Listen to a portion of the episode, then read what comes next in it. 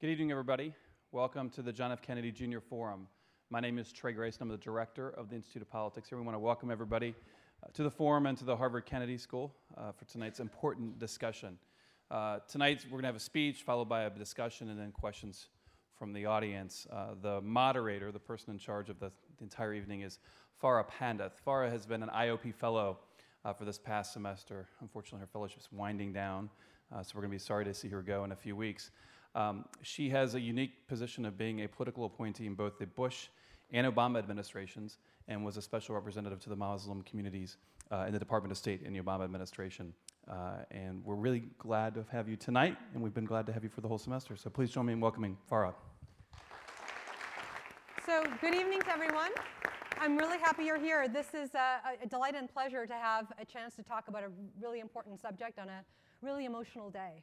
Uh, I actually really want to thank uh, Lisa for coming. She's a friend, but she also serves in an incredible, uh, an incredible way for our government.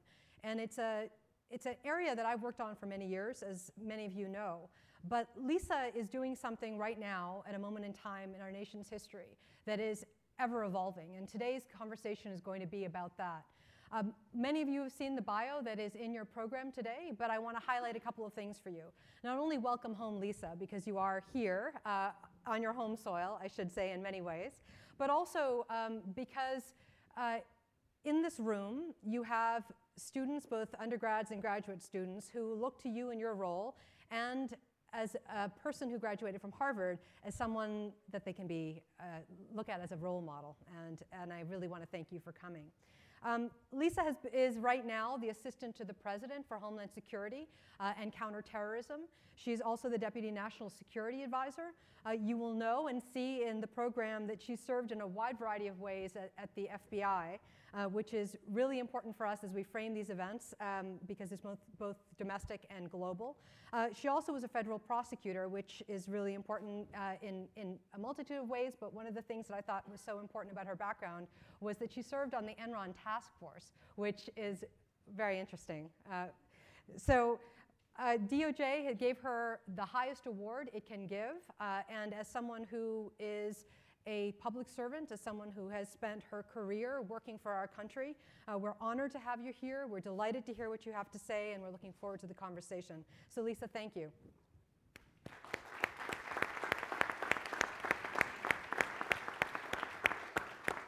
Well, thanks so much, Farah, and um, it is great to be back. Uh, it's great to be back in Cambridge. It's great to be uh, here at the Kennedy School, uh, and it's particularly nice to be out of Washington.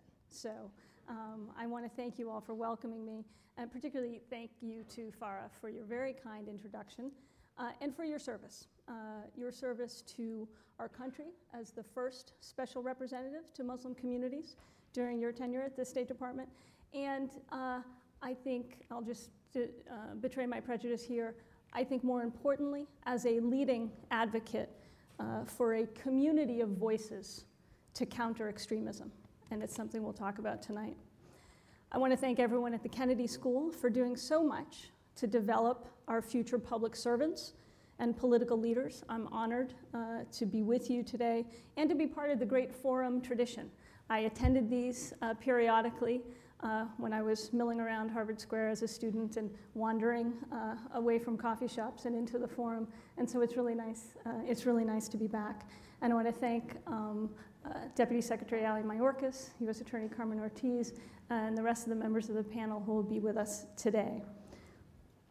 We're here today because of a tragedy. This morning, uh, I joined Vice President Biden at the memorial service marking the anniversary of the Boston Marathon bombings, marking one year since we were shocked by those truly awful images at the finish line. One year since we lost Krystle Campbell, Lingzi Lu, eight year old Martin Richard, and Officer Sean Collier. All innocent lives, all lost much, much too soon.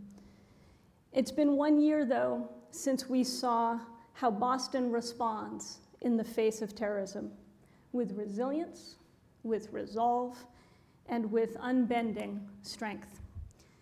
When the bombs went off, uh, I had been uh, President Obama's chief advisor on Homeland Security and counterterrorism for just a few weeks. It was uh, a deeply personal introduction to the demands of my current job. I was, as has been mentioned, uh, raised just a few miles from here in Newton. I went to high school in the shadow of Fenway Park and then made the not so long trek down Storrow Drive uh, to college here. Growing up, I spent every Patriots Day lining the marathon route, usually uh, standing with my brothers just at the crest of Heartbreak Hill, cheering on runners and uh, taking part in what was not only a day off from school for us, but really a great, great Boston tradition. And last year, my twin brother was there in the crowd, alongside thousands of other Bostonians so it was not only an attack on our homeland, it was an attack on my hometown, our hometown. Now, we've faced violent expressions of extremism throughout our history, including 19 years ago today, uh, not today, but this week rather, in Oklahoma City. Sadly, we continue to face it, as we saw just two days ago in Overland Park, Kansas, when a gunman allegedly a white supremacist with a long history of racist and anti Semitic behavior, opened fire at a Jewish community center and a retirement home, killing three Americans. And while the American people continue to stand united against hatred and violence, the unfortunate truth is extremist groups will continue targeting vulnerable populations in an effort to promote their murderous ideology. And that's why stemming domestic radicalization to violence has been a key element of our counterterrorism strategy really from day one. President Obama has been laser focused on making sure we use all the elements of our national power to protect Americans, including developing the first ever government wide strategy to prevent violent extremism in the United States. At the same time, we recognize that there are limits to what the federal government to do, can do, rather. And it's not often you get somebody from the federal government who acknowledges that there are limits to what the federal government can do, but it's true. So we've got to rely on partnerships. Partnerships of those who are most familiar with local risks uh, and those who are in the best position to take action, and that's local communities. Local communities are the most powerful tool we've got. They're the best asset we have in the struggle against violence and against violent extremism. Now, it's interesting because we've crunched the data on this. In more than 80% of cases involving homegrown violent extremists, people in the community, whether they were peers or family members or authority figures like teachers or even strangers, these people had observed warning signs that a person was becoming radicalized to violence. But more than half of those community members downplayed or dismissed their observations without intervening. So it's not that the clues weren't there, it's that they weren't understood. They weren't understood well enough to be seen as indicators of a problem. So, what kinds of behaviors are we talking about? for the most part, they're not related directly to actually plotting attacks. They're more subtle. Parents might see uh, sudden personality changes in their children at home, uh, becoming more confrontational than usual. Religious leaders might notice unexpected clashes over ideological differences. And teachers might hear students expressing an interest to travel to a conflict zone uh, overseas or friends might notice a new interest in watching or sharing violent material. The government is, of course, rarely in a position to observe these early signals. So we need to do more to help communities and community members understand the warning signs and then work together to intervene before something can occur. While always, and this is important, while always respecting our core commitment to protecting privacy and civil liberties. All of this is for naught if we don't have the trust in our communities uh, between both the government uh, and the members of the community. And during the past uh, several years, that's what we've attempted to do to build these partnerships. We've built partnerships and expanded our engagement with communities across the nation, especially those that may be targeted by extremist groups. We're working to improve our understanding of how and why people are drawn to violence. And we've made it a priority to uphold and defend the qualities from which we draw our strength that make us communities our openness, our diversity, and our respect for the equal rights that all Americans share. Because we know, all of us, all too well, that Muslim American, Sikh American, Arab American communities, and others, including Jewish Americans and others, have been victimized by violence. Violence that is rooted in ignorance, in prejudice, in suspicion and fear. American Muslims and Americans of all faiths have enriched our way of life, contributing to our safety and security as patriotic service members, police, firefighters, first responders. Violent extremism is not unique to any one faith, and as Americans, we reject violence regardless of our faith. Here in the Bay State, uh, over the past decade, government and law enforcement officials have built a dialogue to reinforce that shared commitment to nonviolence and to build trust with a range of Boston area communities. The local U.S. Attorney's Office brings together representatives from both federal agencies and the federal family, along with community leaders, some of whom I had the great privilege and the great opportunity to just uh, have a discussion with. And I can tell you, from my point of view, the benefits go both ways. Law enforcement is better able to understand the specific challenges facing communities, different communities, and community participants can bring their concerns directly to the government, but only when there is a relationship of trust, only when um, people can trust that something uh, will be dealt with in a way that is respectful, respectful of individuals, respectful of communities, uh, and respectful of faith. Because we all care about keeping our families and our neighborhoods safe. And it's these common connections that were so critical in the chaotic days after the bombing. They helped to minimize the potential for backlash against Muslim and Sikh communities in particular. For instance, in Malden, after a local Muslim woman was assaulted purportedly in retribution for the bombings, the Department of Justice and its Community Relations Service worked with local officials to request additional security for the local mosque. And it was the Malden police chief who personally stood watch that first night. But despite the broader security improvements we've put in place since September 11th, despite our outreach to reduce the risk of radicalization to violence, more work remains. We need a comprehensive prevention model, one that allows us to work with communities and to intervene with at risk individuals before violent extremism takes root. And we need to meet the evolving challenge, including terrorist use of the internet, to recruit those who are the most vulnerable to violent extremist ideologies whether it be from neo Nazis or groups like Al Qaeda. So today, we honor the memory of all those who were killed and injured one year ago. We, re- we recommit ourselves to building greater resilience in our communities to resist the pull of violent extremism. We will continue to work closely with community leaders and local law enforcement and partners outside government who work with at risk populations every day faith leaders, school teachers, police chiefs, and especially mothers and fathers and families. These are the people who will always be the best positioned to identify individuals in a community who might be susceptible to radical messages and to violence, and to help them resist these ideologies. So we must do more to connect those leaders to resources they need to be part of a comprehensive approach to be part of a community approach.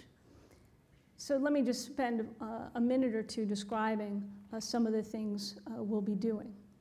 First, the Department of Homeland Security is building partnerships with key cities across the country to establish a locally based envoy dedicated to coordinating government engagement on the threat of homegrown violent extremism.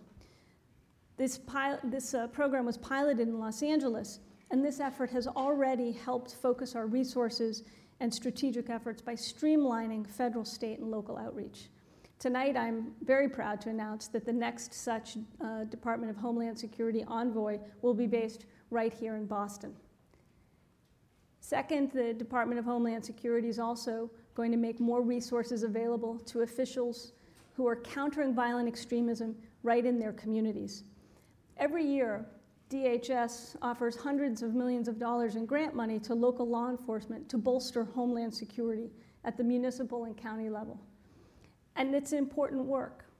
But now, in addition to preparing to respond to an attack once it's happened, state and local officials can apply for these grants to explicitly develop models for preventing violent extremism in their communities drawing on expertise from social service providers, education, uh, administrators, mental health professionals, and religious leaders. And finally, I think it's important to mention the expertise that's developing right here uh, in your own backyard. With the support of the Department of Justice, uh, the Children's Hospital here in Boston is studying why, for instance, some Somali refugees embrace violent extremism while others move towards gangs and crime, and still others channel their energies into nonviolent activism? The answers to these kinds of questions will be essential to developing more effective models to intervene. And here at Harvard, of course, the Berkman Center is establishing a new research network dedicated to understanding and ultimately to preventing radicalization to violence on the internet. Hate speech and extremism take on complex and new dimensions and dangers when conducted online. And this will be a valuable asset as we strive to identify more effective ways to intervene and to address extremism in the internet age. During the past year, Boston has been a crucible of sorts for our nationwide efforts to counter violent extremism and to enhance our resilience. The bombings brought into very sharp relief what we've been doing well, and where we still need to hone our efforts. The programs that are operating here set the examples for cities across the nation. And uh, as a daughter of Boston, I say this with absolutely no surprise whatsoever. The strength of the people of Boston made it, and I must say, wicked clear that this city and this country cannot be intimidated by the ideologies of hatred and violence that poison the hearts of a few disturbed individuals. We reject that thinking.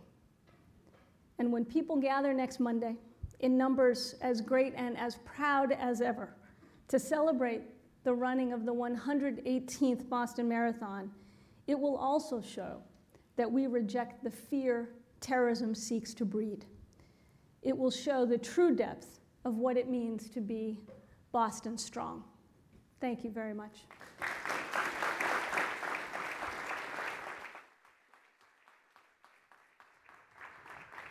Well, you're here. And thank you. Have a seat. Lisa are here. Deputy Secretary, you're here. Horace, you're there. Thank you.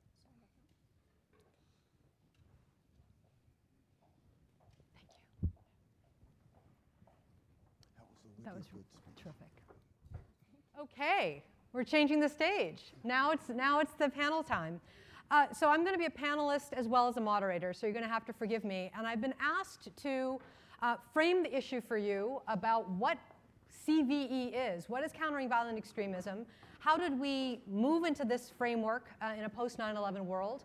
Um, what are we What are we thinking about these issues from both the government side and from a partnership side? And then we're going to open it up to all of you to ask questions of our guests, and I will moderate that portion.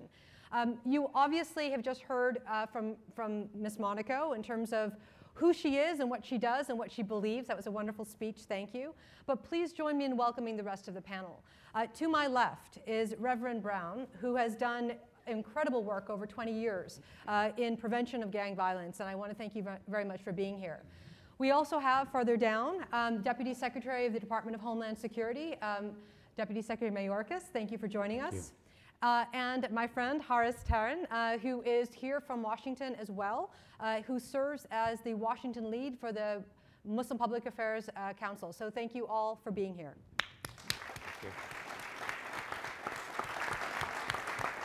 So let's, let's frame this issue so we can have a good conversation. Um, in a post 9 11 world, when we thought about extremism and countering the threat of terrorists and extremist ideology, we were not thinking uh, about terrorist organizations per se. We were thinking about things that happen in communities. And I think it's very interesting that the arc has sort of shifted. But from a government point of view, after our country was attacked, we, in, when I was in government, began to think a lot with the Department of Homeland Security that had just been developed, by the way, a brand new entity in the United States government, with the intel communities, including new organizations that were built, the National Counterterrorism Center, for example, uh, the Department of State, uh, and other uh, departments and agencies across the federal government in terms of how we think about a threat of extremist ideology. Now, let's be clear, um, as Ms. Monaco said, extremists are not only in the form of what you see on the news all day, every day. It's not just about Al Qaeda and its affiliates. It's also, unfortunately, about other kinds of extremists that live in our world, from Mumbai to Oslo, from Kansas to Boston. Extremism exists in a multitude of ways and in ways that we haven't always understood. But what's happened over the course of the last decade and a few years is that our government has spent a lot of time thinking about this issue, not just from protecting the homeland and, and, and making sure that we understand what's happening at a community level and a national level, but under, also understanding how people get radicalized. What's taking place along the way? What's happening online and what's happening offline? And I'm here to tell you that having been in this for the last decade, things have changed a lot. They have manifested in ways that we have not even predicted and understood. Um, they will continue to manifest.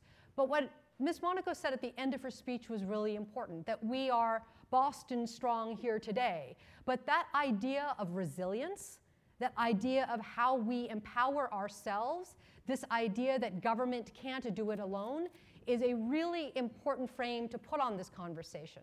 Because right after 9 11, the immediate response was, what is government going to do? That it's government's solution. Certainly, there's a very powerful role that government must play. But what we absolutely know in terms of countering violent extremist ideology is that the most credible voices are the, wo- the voices that can push back against extremist ideology. And the most credible voices are not government. The most credible voices on this planet, this is obviously not just here in America, are those people that live in communities that have a voice that makes a difference. Who are credible voices? Well, they can be musicians and poets, they can be preachers, they can be students, they can be teachers, they can be all kinds of people. But what government has learned over the course of the last decade is to find credible voices of all shapes and sizes, to understand how we can partner with them, and how we can build resilient communities, not just here in Boston, but all around the world. So, with that frame in terms of the conversation today, I do want to just pick up on a couple of things that you talked about, Lisa. Um, you've been working on these issues for a really long time, and, and you spent uh, a lot of time thinking about the evolution of, of these issues. Can you go back to the time when you were serving uh, with Janet Reno and how you thought about the issues then, and what, how, have, how have things evolved from your perspective? Well, thank you, Farah, and I think it was a very helpful frame. And I'm glad now we've switched to calling me Lisa because I didn't recognize who we were talking about before when we were referencing Miss Monaco. But, um, you know, eh, thinking about this, and as you mentioned, I've been um, kind of uh, working with these issues um, uh, for a number of years now. And um, I think back uh, to 1998 when I joined the Justice Department as a uh, baby lawyer then. Um, and uh, it was right after Oklahoma City. Um, and we talked about, the language was different. We talked about domestic preparedness. um, and it was about responding um, to uh, a tragedy uh, like that. Uh, and we, the, the language was about domestic preparedness. We hadn't, uh, we hadn't really um, confronted the question of intelligence and information sharing and a lot of the issues that have come to the fore now.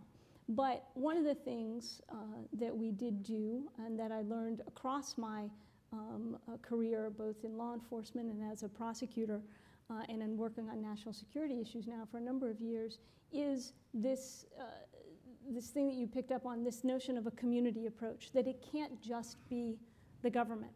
Um, and I think one of the things we're trying to do and that we've learned over time is uh, to use models that we've developed in other settings, whether it's community policing, uh, whether it's how to uh, divert uh, and give at risk communities, at risk youths, other options, other ways to, to fill their time in a productive way, to show other role models in the community, whether it's coaches, teachers, religious leaders, and religious figures, other charismatic figures who can draw uh, at risk individuals uh, in a direction away from a path of violence, away from expressing their, um, their fear and their, and their disgruntlement uh, in a violent way.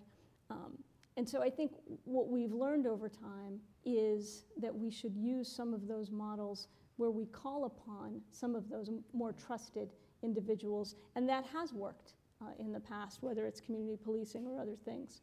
Um, the other thing I think we've learned, and I hope we continue to do, is to make it very clear disagreement with a policy, disagreement with an issue, uh, domestic, foreign, you name it, that's not extremism. That is not something to be feared, to be shied away from, to be marginalized. It's something, it's what makes us better disagreement and discussion and discourse uh, and speaking up, uh, and that there's a way to do that, uh, and that we should welcome that and not label it as extremist. So um, thank you for that. And, and when we think about the, the role of communities and what we've learned and how we have many tools in the toolbox, one of the things too that I think we have seen very, uh, very carefully is sort of what demographic we're looking at. And what I mean by that is sort of the youth. Um, and in the 21st century, uh, young people are using new tools. Um, how are we thinking about that, and what have you seen in an online space that keeps you up at night? Well, there's a lot about the online space that keeps me up at night, whether it's a cyber um, attack or a cyber intrusion, or the increasing uh, prolific use of and availability of uh, the internet to uh, radicalize and to have individuals uh, in places um, whether it's in their basement or in a cafe um, or in, in, an area um, that a teacher or a parent doesn't know uh, it's happening. Uh, the ability and the ubiquitous uh, nature of uh, the online space and, and our ability uh, to uh, receive information and to have young people receive information that um, can radicalize is, is a real concern. So we have to think about ways to uh, other models that we've used uh, in the online space, whether it's um, uh, to combat sexual predators right. online um, uh, and other models that we have um, come at uh, and other threats that we faced online uh, to address the internet being used as a radicalization tool. So it's really, it, it's uh, been a, a, brand new sort of field, if you will, uh, as we've watched this evolve and have the bad guys become far more sophisticated in how they target young people, how they use the internet to, to make a difference in, in a wide variety of ways. But um, one of the things that has been very problematic is that when people are looking at things online, they're doing it on their phone or they're doing it on their computer, and it's a very isolating kind of thing. You're not exposing a lot of other people to what it is you're seeing. Um, and so, what you said in your speech was really important about family, about mothers and fathers, about sisters and brothers, watching people begin to change and change the shape of who they are and how they think about things. And when things are happening in an online way, family doesn't always see that. Um, can you talk a little bit about, um, as we look at the online space, are we doing a better job of sort of articulating to others what it is we've seen? Because think tanks and, um, and community leaders, as well as government, have done a lot of research uh, in this area. You named some, some uh, stats in, in your speech. But are people more aware of what's happening so that they're more prepared, if you will? No, I think it's, I think we've got a lot more to do. Yeah. Um, I think the fact that some of, um, uh, some of the tools uh, that those who would radicalize others to violence, um, some of the tools that are being used are specifically targeted at youth. They're particularly targeted at consumers of um, internet media, um, whether it's a, a hip hop uh, rap video or song um, that has a radicalizing or violent message, uh, whether it's uh, the use of um, um, media and kind of glossy magazines uh, to extol uh, things like the marathon bombings. Um, these are things that uh, I fear we can become inured to. Right. And that's a real danger. Unless our communities, unless uh, the figures who are trusted and can be trusted um, are, are watching that and are mindful of that. I have a colleague who, um, until his kids get to a certain age, only wants them to have access to their internet in the living room so that they can um, uh, share that um, experience as a family and that there isn't an isolated space. And so these are some of the things that our, uh, our community members, our authority figures, our trusted um, figures to, uh, to our young people, I think, uh, need to be employing. Thank you. Um, Deputy Secretary, thank you for joining us. Um, I'm going to switch gears just slightly because I think that the role that you had before this one is actually really interesting. And uh, for those of you who have not read his bio, uh, he was in charge of the U.S. Citizenship and uh, Immigration Services, which is the part of our government that um, is responsible for, facil- for facilitating the naturalization process. So in 2014, our country has record numbers of refugees and asylum seekers uh, along with all the other things that we're dealing with in this, in this cauldron of uh, creativity in our country right now. How do you balance um, working to, uh, to welcome uh, these, these communities, but be vigi- vigilant within, these commu- uh, within our homeland to keep us safe and to understand what the threats are? So thank you for the opportunity. L- Let me um, answer that question succinctly and then expound Sure. upon my answer a little bit. Uh, The succinct answer is uh, by adhering to our laws and defending the principles that they are designed to serve. Uh, The laws uh, provide for eligibility uh, requirements and the like, and we have uh, well-defined laws that speak of uh, our identity as a nation as a nation of immigrants. It was very interesting when I arrived at U.S. Citizenship and Immigration Services in late 2009. Uh, I was sometimes asked explicitly and certainly uh, often implicitly the question uh, Am I pro immigrant or am I pro national security? And it's such a false paradigm because the two can coexist and must coexist perfectly well that we can be a welcoming and embracing nation, and it is in fact our historic commitment uh, uh, to be that and to continue to be that, while at the same time ensuring that those who are not eligible, for whatever the reason, whether it be a national security reason or otherwise, are not admitted into the United States. And, and the responsibility of leadership and of those who govern is to ensure that the people who administer our immigration laws understand and execute that responsibility. Thank you. Um, one other question for you before we move to our community um, panelists. Uh, I, I, look, I was at the White House. I've served at the State Department. I've watched the Department of Homeland Security grow and evolve in a wide variety of ways. And I'm really proud of the work that you all have done in terms of many things, but also reaching out to community and understanding the power of community. That's the way Lisa framed it uh, in her speech.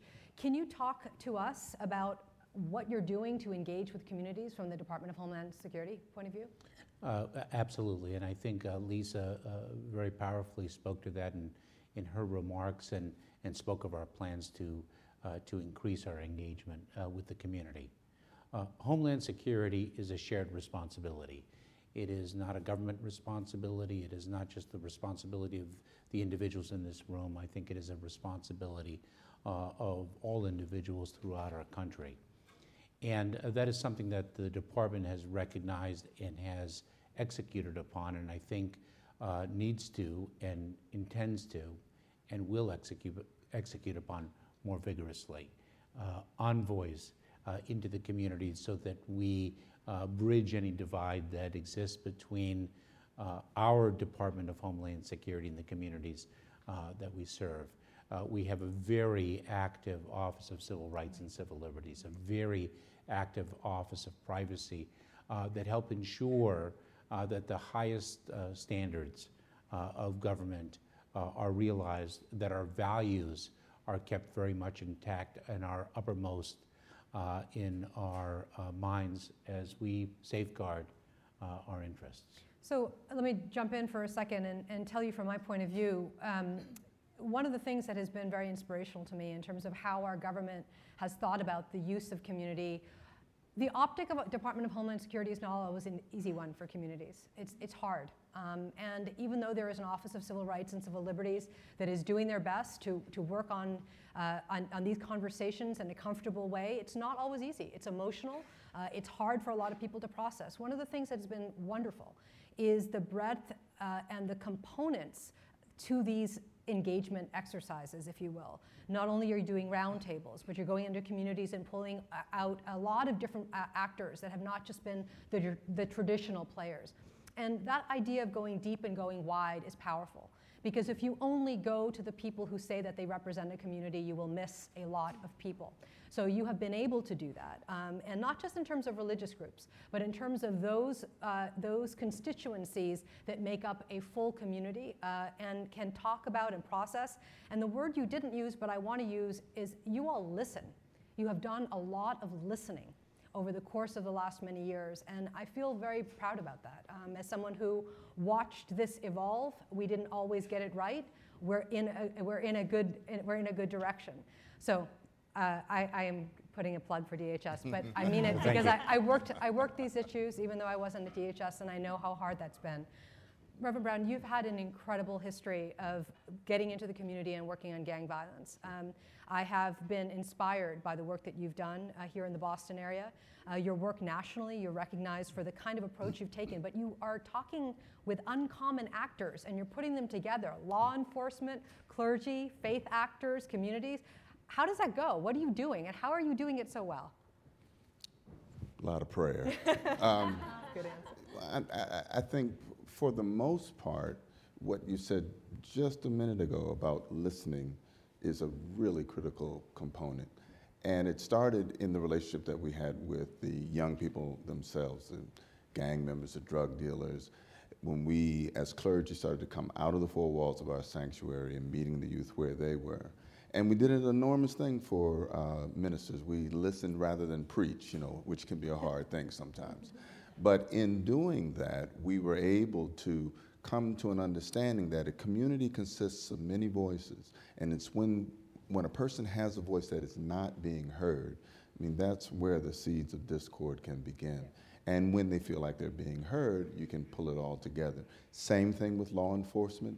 Uh, we had conversations with, with uh, gang unit officers about the streets and about the families that we were working with. They were trying to do their community policing better, and we were trying to do some outreach so that we can reduce the violence, and we found a way to come in sync. And when it goes to the uh, DA's office or the uh, state attorney's office and um, uh, our U.S. attorneys, we were able to pull together a series of meetings with young people where we can be united on the premise that we want to see violence reduced in the community, but we also want to see their lives become better as well. So the radicalization to gang violence is similar to some of the stuff that I've worked on in, in mm-hmm. other in other places, and and communities of clergy are really really important because mm-hmm. they can speak to issues in a way that a layman cannot. Sure. Um, but how do you build respect between law enforcement and clergy and vice versa? Um, because things aren't always easy. Yeah. Well, you have to do it on the ground. You can't do it in a series of meetings in which you come together every week and just sort of talk, uh, you know, uh, in the sky about various issues. You have to be on the ground talking about the work that's, that, that's going on. And the clergy themselves have to be on the ground interacting with the youth on a regular basis so that they can understand the community and all its ups and downs. You were talking about the internet yeah. and, uh, and how and, and social media has just sort of transformed community, you know. So it's an amazing thing to talk to uh, young people on the street, and as we're talking, they're looking at their phones and referencing Right. information, you know, around what we're talking about. I mean, it's a whole new world, and we have to understand that as well. And I will say that you've been pioneering um, your work online in gang violence, and uh, really reading about the work that you've done has made me think about what I've seen internationally in terms of gang violence. And, um, and I'm hoping that you can share some of your best practices, not only with the domestic audience, but with an international one, because you've done this on the ground and you've learned what the new millennials are, are dealing with uh, in, in, a, in a way that's very powerful for all of us to think about in terms of pushing back. Let me transition to Haris um, and, and ask you first of all, congratulations on your piece in the Wall Street Journal yesterday. Um, I would love for you to talk a little bit about that program um, called Safe Spaces. But one of the things you said in the Wall Street Journal article was that we've been doing it the same old way, we've got to do something different. What's different? What are you doing? Tell us. Thank you. Thank you for this opportunity. I think the first thing that we have to understand that Lisa mentioned, you mentioned as well, Farah, is that government is limited in what it can do. Right. Government can help set policy, correct policy, but it can't get into local communities and understand the minds of people. And so, what this program is, uh, is designed to do is really facilitate best practices on how communities can engage on the issue of violent extremism. There's no one path to violent extremism. It can be, it, it varies from individual to individual. And so what we've realized is that, commu- you know, I always say CVE, countering violent extremism, is not a dinner table conversation in the American Muslim community, nor should it become a dinner table conversation. American Muslims care about what, what every other American cares about. That's the mortgage, you know, their child's tuition, everything else that they have to deal with on a daily basis. But the toolkit is designed to give community leaders, youth pastors, imams, people at the grass tops level who engage these individuals on a daily basis or online um, in student groups to really understand the signs that you mentioned and where, where then they can intervene. Because a lot of what we've done, and this is different, what, what we've done is we've identified an individual that might be at risk or that's heading towards a path of violence. And we've used the tool in a t- law enforcement toolkit, which is to essentially arrest that individual, arrest our way out of this. And the president, in his strategy in 2011, says that that, that can't be the only answer. We've got to dig deeper. And so, what we say is we need to start intervening. There's the prevention part that communities can do really well, but then we need to start intervening. We need to, we need to train parents on detecting those signs. Right. We need to uh, teach peers to have these conversations.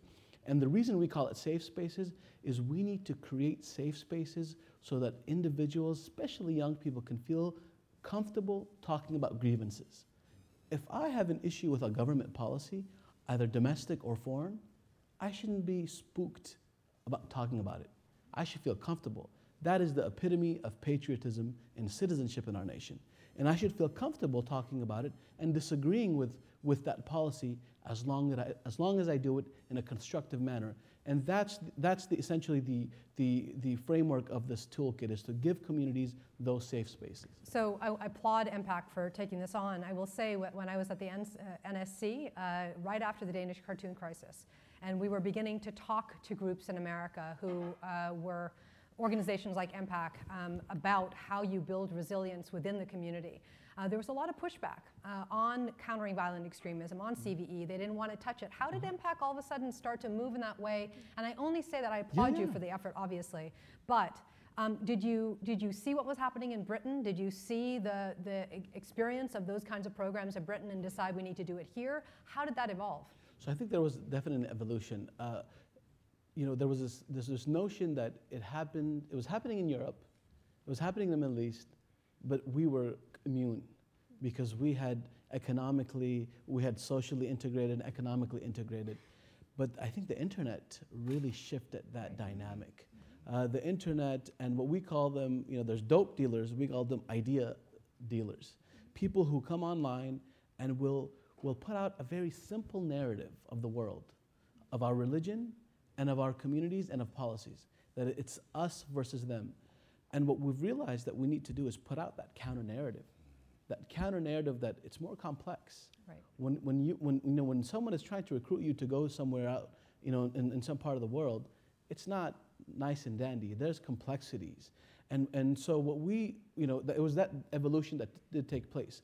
And so it is important for us to put out that counter narrative because we understand that this is not, a hu- in terms of numbers, it's not a huge issue for the American Muslim community. Overwhelmingly, the American Muslim community is, is well integrated, socially, economically, and getting civically and politically integrated. We understand it's a few individuals, but those few individuals have a huge impact on our well-being Yep. as a nation and as a community. And so that's why right after the, you know, the Boston Marathon bombings last year, we said we need to start engaging these individuals. And so we brought together imams, we brought together former extremists who had gone down the path, and we started to interview them, engage them. And it's taken us a, a year, but what we've realized is that we need to take control of the narrative. We're not gonna, you know, we're not doing this because government wants us to do this. When we go into communities and say, so why are you doing this? Are you doing this because the FBI wants you to do this? No. We're doing this because it's our civic and faith responsibility. And I will say that the most successful models of countering the narrative are not only credible voices, but the idea that you can seed a lot of counter narratives to the narrative of extremists. And so that there isn't only one way to do it. There are many different counter narratives all pushing back against violent extremism, but the size and the shape, the person who's executing that vision of what that counter narrative is, looks different looks different. Um, while we're, um, I want to ask one other question, but I will open it up to the floor. So as people come to the mics, there are two up there and two down here. Let me um, let me just ask one thing, Haris, to you, and, and just to sort of frame this before we get to the Q and A. Um, the American Muslim community is the most diverse group of Muslims anywhere in the world Right. okay? Um, I want to know how it is that, I know, but I would like them to know, uh, how is it that different sects, different ethnicities, different, uh, different kind of belief systems within the Muslim community can be cohesive and push back against violent extremism in this country when in many countries around the world they have not been able to do so? So, you know, what we, when, when, when people ask this question, we say it's unity of purpose, not necessarily unity of, of institution. We understand that the, you know, according to Pew, American Muslims, like you said, are the most diverse religious community. But one thing that they all have in common, whether it's, whether it's uh, you know, um, Muslim communities who've been here for hundreds of years, the African American Muslim community, or it's more recent immigrant communities, they all want to prosper and do well. And they have a shared sense of their faith being a positive factor in their life and their citizenship being a positive factor in their life. And I think so when we talk to all these diverse communities, I mean, I was just on the phone before I came here uh, with, a, with Somali American leaders. They are really interested in addressing this issue. Um, you know, uh, folks from North Africa, the Middle East, everyone has this sense of they want their children to live in a better America, and they want their faith to be seen as a contributing factor to this nation, not as a fifth column, not as a suspect community. They want to be seen as partners and full Americans as well. Thank you. Okay, we're going to start over here. Yes, sir. Hi, thank you, thank you very much. Thank you for coming to Boston on today of all days, and I'm, I don't just mean the weather. Um, I'd like to explore the question of trust because what you're talking about the government doing is going into communities um, that are, you know, understandably um, less trusting of government, and I'd- like to to ask it in this sort of specific way. Um, what you've described is really a thimbleful of the government, you know, counterterrorism and counter-extremist activities. Um, I mean, after 9/11, vast amounts of resources were spent in, you know, collecting and connecting dots, um, and we've had, you know, what's really a natural experiment, a tragic natural experiment, you know, here in Cambridge, where um, there was somebody. Um, you know, taking the path to extremism, yeah, um, you know, leaving dots behind, um, and they were not connected. Um, why should we trust any program coming out of a, a government department that has, you know, set strategy and has failed at it. Sir, and could you just identify yourself, please? Oh, I'm Saul Tannenbaum. I'm a local blogger. Thank you, sir. Lisa, um, sure, if you want to take that. Um, well, you know, you, you raise the issue of trust, and we spent a lot of time um, on this stage talking about it. But um, eh, to my mind, um, more importantly, with uh, a number of, of folks in the community uh, representing a whole host of views right before we came out on stage, and the uh, I think if we had a count. Um, the word trust was the most off-stated Yeah. word uh, in that room, off to the side. Um, and you know, I'm, I can't sum up the discussion, but um, uh, to my mind, what I said in there was the reason I think we need to build trust is twofold. Uh, from my perspective and from my job, um, one is public safety and security.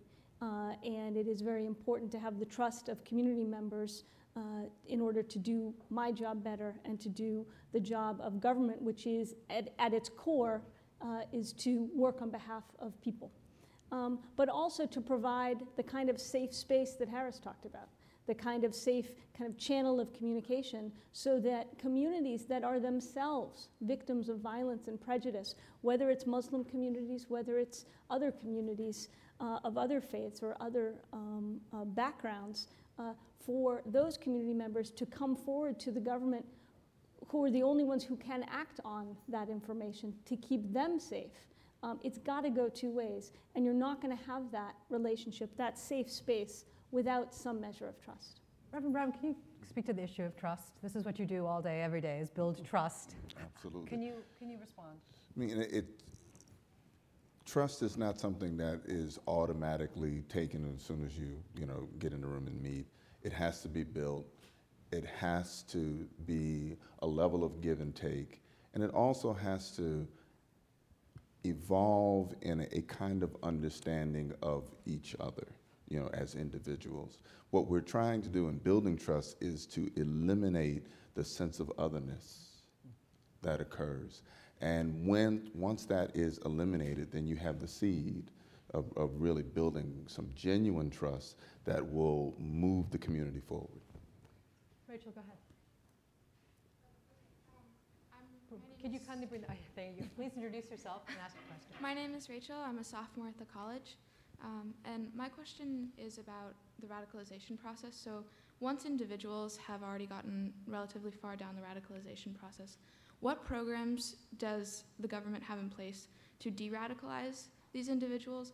And if this is not something that the government is actively involved in and is done mostly at a community level, how does the government support the right kinds of de radicalization programs in this country? Good question.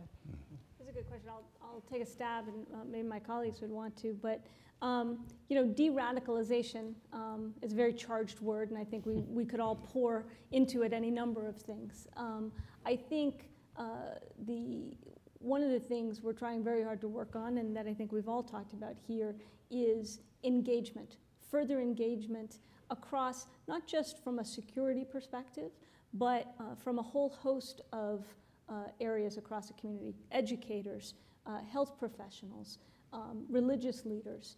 Um, it is only in having that greater dialogue and having that greater engagement that you might identify these folks who are further down the path to radicalization. Um, and it's about education, in my view, and what the Reverend talked about. If you um, can talk and give an outlet for grievances, as Haris referenced, maybe in that, in doing that, you can try and steer somebody uh, from uh, the path to violence. Uh, but I don't have a silver bullet on de-radicalization. Um, but maybe, uh, maybe that could be something for your graduate studies. The the Deputy Secretary. If I can, um, and, and I might not be uh, able to um, stop myself from adding something to the prior question as well. Um, uh, the, the federal government actually devotes a considerable amount of resources to uh, supporting community efforts um, in addressing uh, uh, uh, particular individuals or particular phenomena in those communities. Because after all, radicalization occurs in a particular place, and it is that particular place in the community, the neighborhood, the people uh, there who are best equipped to address it. And so we as a federal government support those efforts, whether it's through formal grant programs, uh, envoys, or the myriad of ways that we partner uh, with communities. So I think that we have structures in place and efforts uh, both in place and planned, uh, as Lisa addressed in her opening remarks.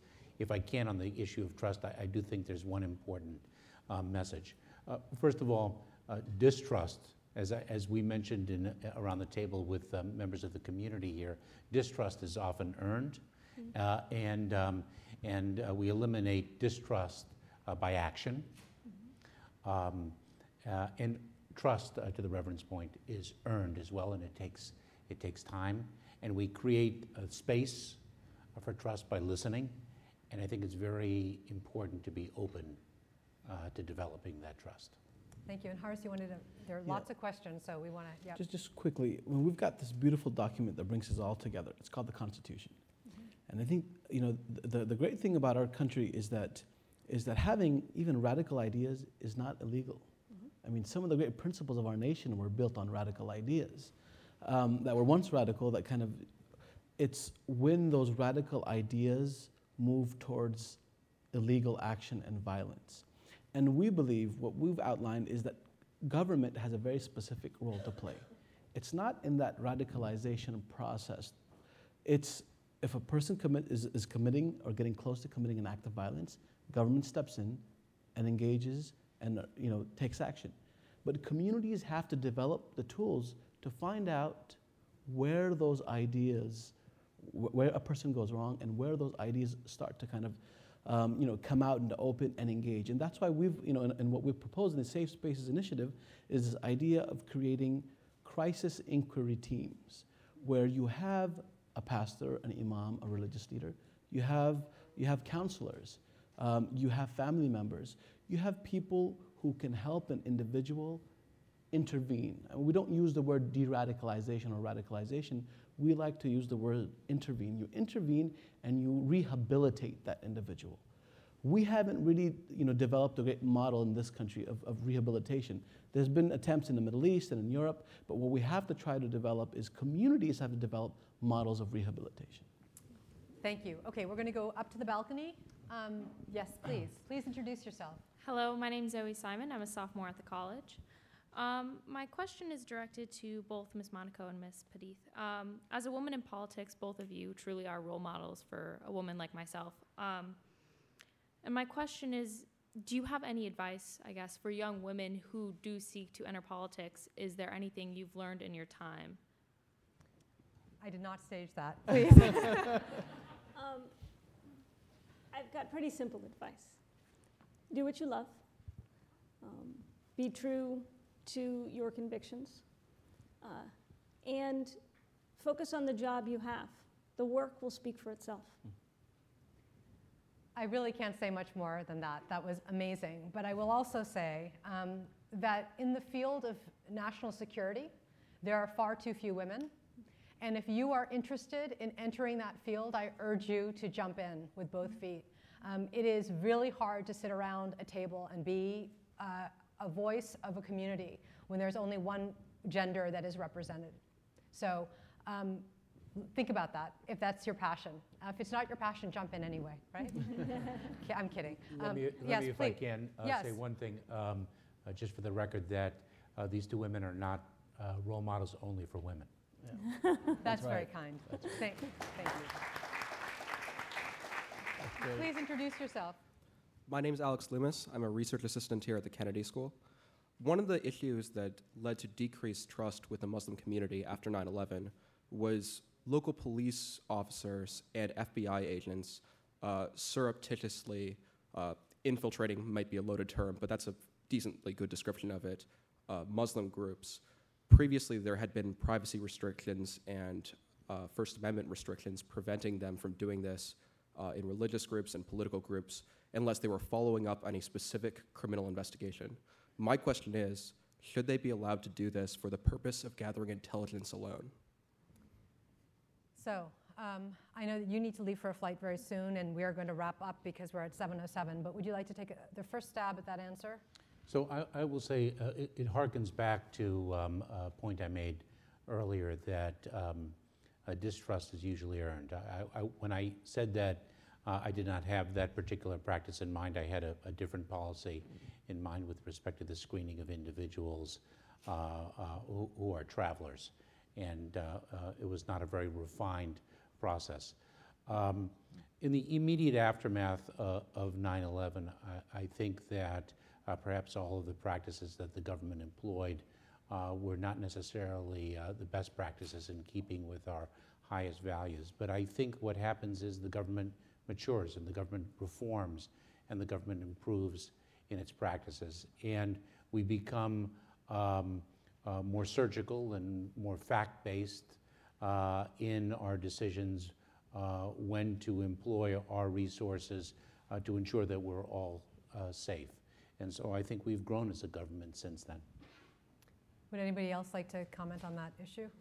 Okay, I'm going to give the last question to Max because he is in my study group and I'm taking the privilege of being moderator. I'm so That's sorry. not fair. I know, I know, but life isn't, right? Max, please jump in. Um, hi, uh, my name is Max. I'm a freshman at the college. Uh, we've been discussing these issues of countering violent extremism uh, all semester in, in uh, Farah's study group. And I think something that uh, we've talked about a lot is the power of language. Um, and my question is, uh, how does the U.S. government uh, go about impacting the rhetoric surrounding uh, the us versus them uh, narrative? Great. So, open to the floor. Anyone who wants to take the question? Well, I'll Please. jump right in on that. Um, and we had some discussion about this actually. Um, were some of you um, sitting in the back at the, that room? Um, the, I come down on the side of us. Uh, us because we are all Americans. Um, and whether it's uh, coming from any number of different faiths or any, uh, any number of different backgrounds, it can't be us versus them. It's got to be all us. The president said that too, as you know. Um, we are at 7:10. Um, please join me in welcoming, um, thank, welcoming, thanking this wonderful panel, um, and welcoming actually many new guests to the to the forum is what I wanted to say. Um, this week. We have a lot of other forum events as well, and I urge you to take a look at the Kennedy School calendar to come back and take part. Today was very special. It was very emotional for, for a lot of us uh, here in Boston today, but you asked great questions, and I feel really honored to be part of this panel. So thank you all very Thank you. much. Thanks very much.